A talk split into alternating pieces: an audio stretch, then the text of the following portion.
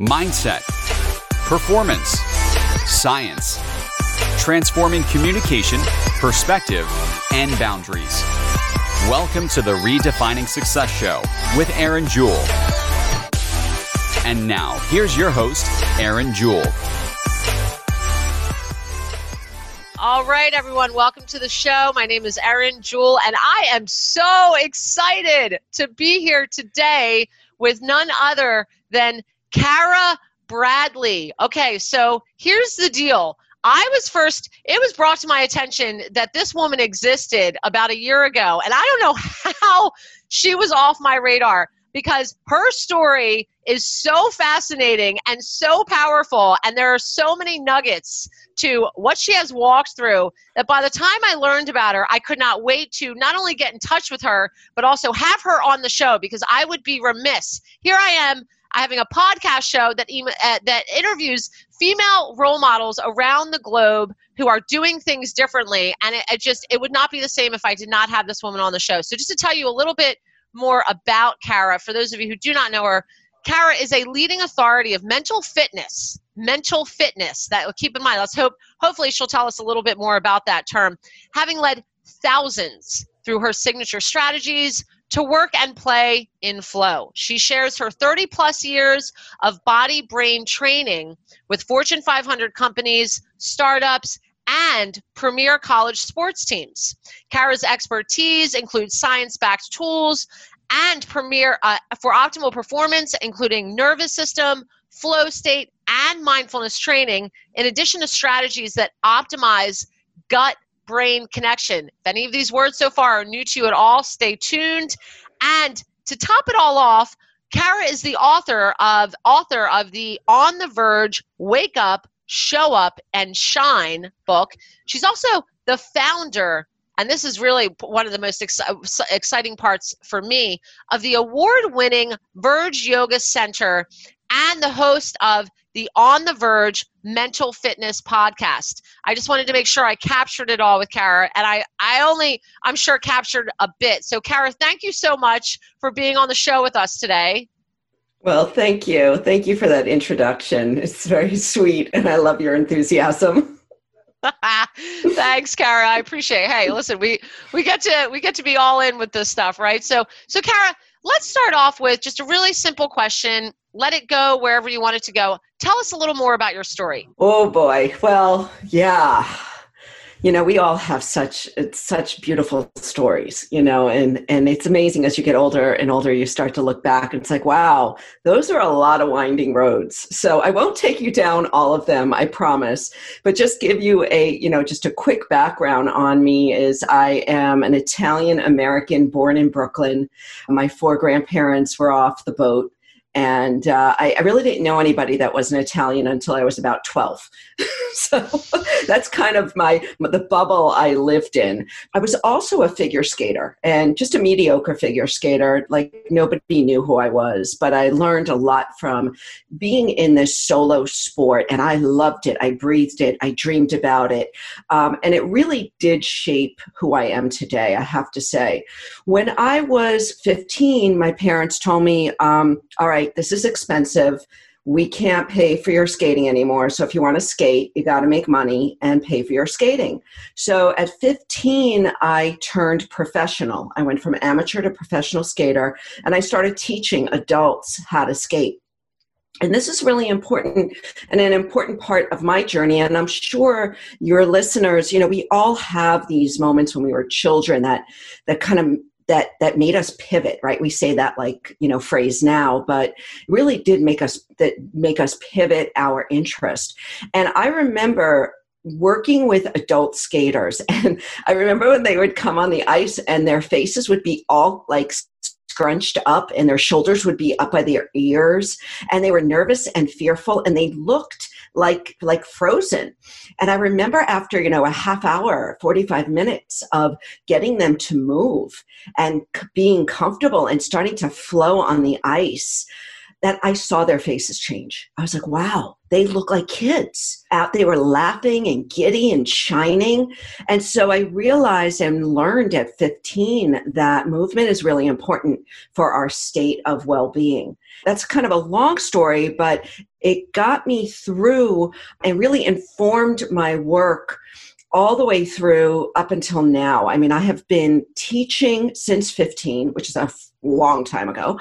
And really my my mission is to help people come alive I love to see that moment, that instant when people just let go of their busy mind. They let go of the cage that they think they're trapped in and they start to play in their body, in space, in the world. To me, that the gift of just being being witness to that is is worth everything. So you know so over my career i have um, taught everything from strength training to i like to say you know i did aerobic step i did slide i did funk. I mean i like taught all that stuff and then did a deep dive into yoga and meditation because i really wanted to understand how do we train for optimal experience and uh, it seemed that the yogis and the monks um, had some good discipline uh, you know definitely proven thousands of years uh, discipline to understand how to train our being and our mind to to feel fully alive more often. Wow. So powerful so powerful. Thank you so much for sharing. And Cara, just for our listeners, can you speak to perhaps when you say optimal experience, what, can you just speak to that a little bit more to help the listener kind of connect with that further? Absolutely. You know, so so many times we hear like optimal this, optimal that. And I sometimes I, I don't like the word because I think people equate it to, you know, somebody that's like a CEO or a professional athlete. But there are these moments in our lives, and they're happening all the time. And this is what I write about in my book, is about the state of feeling awake and alive. There's these moments when we feel fully alive. And, and oftentimes it's moments you know it's like those early morning moments when you take the first sip of coffee a lot of people say or it's the you know the time under the night sky when you're alone and just kind of sense yourself in this vast space. It's times on the beach it's with your dog it's with your lover it's eh, you know with your baby it's it's these moments of just awe. And they're happening. These optimal experiences when we're not caught in our thoughts and in the doubts and the fears and those patterns that hold us down and hold us back. So, my work has really been to help to point out and help people to recognize those moments in their own life. Because when we can recognize them it's like you know that old uh, story of of choosing to buy the red car you know you, you want you th- you recognize the car and the make and the color and then you see it all over the place. When we start to experience our optimal states of being and we start to become familiar with them then we start to notice them happening in even the most ordinary places mm.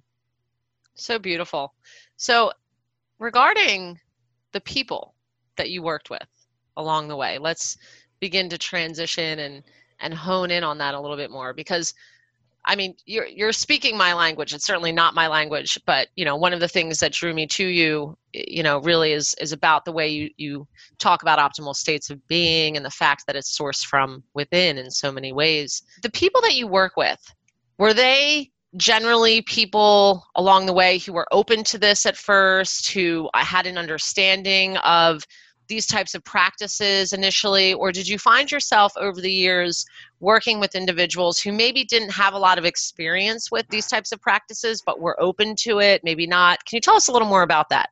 Yeah, that's a that's a really great question. Hmm. I think that uh, for the most part, you know, we just we doubt ourselves you know, we just doubt that it's something we can do on our own, that we don't need a book for or special course. And so I would say that, you know, most of the people that I've worked with, especially when I started teaching yoga, there weren't a lot of people doing yoga. It was back in, you know, 1998, I think. So there weren't a lot of yoga studios or yoga classes around. But I recall so often, especially in those early days, after a yoga class, you know, the, the brilliance about yoga is you get that rest at the end called Shavasana. And that five minute rest is the gold. It's actually when we can experience our experience you know, there's nothing to do just to kind of hang out with yourself. Oftentimes, after a workout, you know, we run and then we're like off to the next thing, or we take a spin class and we rush to, you know, the next event. But with yoga, you get to sit with yourself for a bit. And I think that after a class like that, especially in the early days, like like you asked, people would come up to me afterward and they're like, What was that? Like, what did I just experience? And, you know, the simple answer is yourself like that's just yourself in your natural state. That's yourself beyond all of the, the patterns, these mental patterns that we accumulate over a lifetime because of family or life experience or just, you know, cultural experiences. So when we get beyond that, it's like what it's why people have these experiences on the beach, on top of mountains, in nature, because nature takes us more deeply into the present moment. You know, it's nothing, there's no special practice, there's no secret sauce. It's always there, this natural state of aliveness and awakefulness. Every single human being, every single being, it's just a matter of how much can I get out of my own head and my own way to just be with my experience for a moment. Mm, beautiful. I, am listening to you and I'm going to those places myself. In fact, I was just in Shavasana this morning and I, I'm thinking it was beautiful because I'm, you know, here we, the show is based out of Philadelphia for those of you who are listening in and didn't know that. And it snowed this morning. Cara is calling in from New Hampshire. And, but it was so beautiful. I, I can't tell you the last time I actually practiced yoga and we have this nice big floor to ceiling window and just the flakes kind of and as i lied down for shavasana i, I felt some serious contentment. So it That's was a pleasure it. yeah it was a pleasure and, and yeah. the thing is you know we so we um, i'm including myself here. So you know i'm no master at this. We rush by our lives so quickly.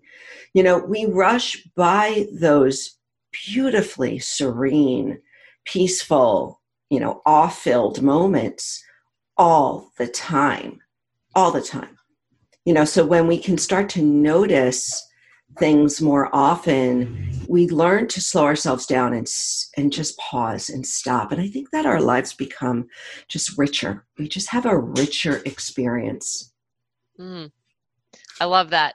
I love that. Well, Cara, as you know, this is a show. The audience is primarily women, uh, other female leaders around the globe certainly men and women across the globe. And with that, this show does focus on the challenges that female leaders face along the way and also the celebrations that female leaders face along the way. So, a question that I ask in some form or fashion as I talk with any of the individuals, any of the women that I interview, as it relates to being a female leader, being a role model, along the journey, how can you share perhaps some challenges that you faced working with other women?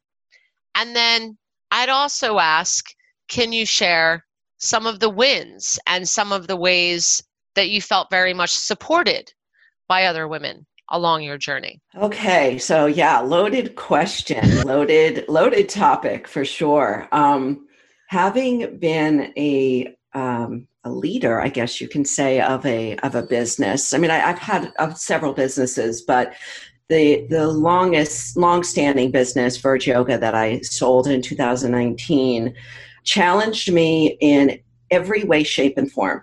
As a woman, as a leader, as a business owner, oh my gosh, I can't even imagine, you know, standing in my shoes with the knowledge that I do now, and actually the the um, just the life experience had I not gone through the fire. Or as I often say, you know, it put me through the pasta maker. You know that pasta maker with the like the wheel, like that's what I feel like for 16 years. I was just every day put the dough in and just churn her up, baby, just churn her up. oh, oh my goodness! Oh yeah, oh yeah. Yep. So, but I'll tell you what it has done for me. You know, leading, and I led mostly women mostly female yoga teachers at any time you know i'd have up up to as many as 30 yoga teachers which is a lot of yoga teachers let me just tell you that and you know what leading other women has done for me because it really tore me apart i have to tell you it is not easy to do but it, what it did for me is it um, taught me how to celebrate other women it just taught me, you know, we need to stand right next to each other. We need to have those pom poms on when one of us succeed and just celebrate the heck out of her. And you know, I have two daughters and they're in their mid 20s. And ever since they were young, I would tell them, you know, celebrate your friends, celebrate your girlfriends, just go over above and beyond. Because when, as a female leader, you know, especially leading other women, we often don't get that. You know, we get dragged down. We get, you know, I would also often feel like I was a bullseye on a target dartboard. And so I've just gone, you know, the other way and sell and learn to celebrate people and their success. You know, it's so beautiful, and I appreciate your transparency and your authenticity with your response. And it's it's you're not alone. And any woman who is sitting here right now and maybe thinking, "Oh, you know, that doesn't happen to me," you know, there's a really good chance that they have not walked through that experience yet in their lives. And the really cool thing about what you said, and it just hit home for me so much, is the solution to that. Right, the solution to the experience of having challenges working with women is to just celebrate women as much as you possibly can. And I'm sure you mean when you say that, that starts by celebrating yourself as a woman. Absolutely. You want Absolutely. You speak to that? Yeah. But it, but it's hard to do. I mean, it's real, especially when you're in the fire every day. It's really hard to do because we just, as women, just you know, I think organically we just take on the opinions of others. You know, they it penetrates, it hurts. We become very porous in that way. And um, I, there was a turning point in in this experience as a leader for me, um, and it was one woman, and God bless her, she taught me so much. This woman, Eileen, who was a teacher teaching for me at the time, and it was Thanksgiving morning. And we were at Verge Yoga. Thanksgiving is like one of the hottest most packed days at a yoga studio. And we had back to back classes, we had sold out classes. I'm just like running around, and I'm getting ready to teach a class to 40. And, you know, everybody's getting ready for their Thanksgiving class. And here I am, like, just trying to manage the situation. And I was in the middle of the studio, and all these mats and people were, were in there. And Eileen walks up to me. She grabs my hand, and Eileen was a couple of years older than me, I think, you know, wiser than me at the time as well. And she looked me in the eyes and she said, You are so brave. I'll tell you, I get choked up even recounting the story because I started crying. Like, oh my God, I'm brave. Like she just acknowledged, it was like she opened up this this door in my heart she acknowledged the courage that I had, you know, not only as a woman, but just to, to, to run a business, to be a public figure like this, to, to be in charge, to take risks. Like it all came flooded out of my heart. And I like went, I remember I walked up to like the stereo in the corner and I just like tears flowed out of me. And it really, really changed my life. And so that again, it informed me it gave me the the um the, the just the the mojo to do that for other women to mm. do that to just express fully to lift them up mm, that is so beautiful you know it's like it's almost like we can only keep what we have by giving it away right and this mm. this was given to you in your moment of need coming from another woman which that has a certain way about it when that happens, right? You know, we, we know it's we know it's coming from a good place somehow. There's something kind of different. And and so this is a really beautiful segue into you know, the show is also about not just interviewing female leaders, but female leaders who are role models. Because not all leaders are role models and that mm-hmm. goes for women and men. That's is not not specific to a, a part of the human race right you know? And so with that perhaps a little bit of what you were just talking about and what does it take to be a role model? What do you do to show up as best you can as a role model? Mm. another great question. The greatest gift i can give others is to be whole really is to be whole myself. And so, in order for me to be a role model, a leader, a mother, you know, a, a, a good friend, I have to do that daily work on myself. I have to be willing to go down the dark roads. I have to be willing to sit with my own weakness and really to be able to stare at the unpretty places in me and there are and there were you know especially when i was running running my business.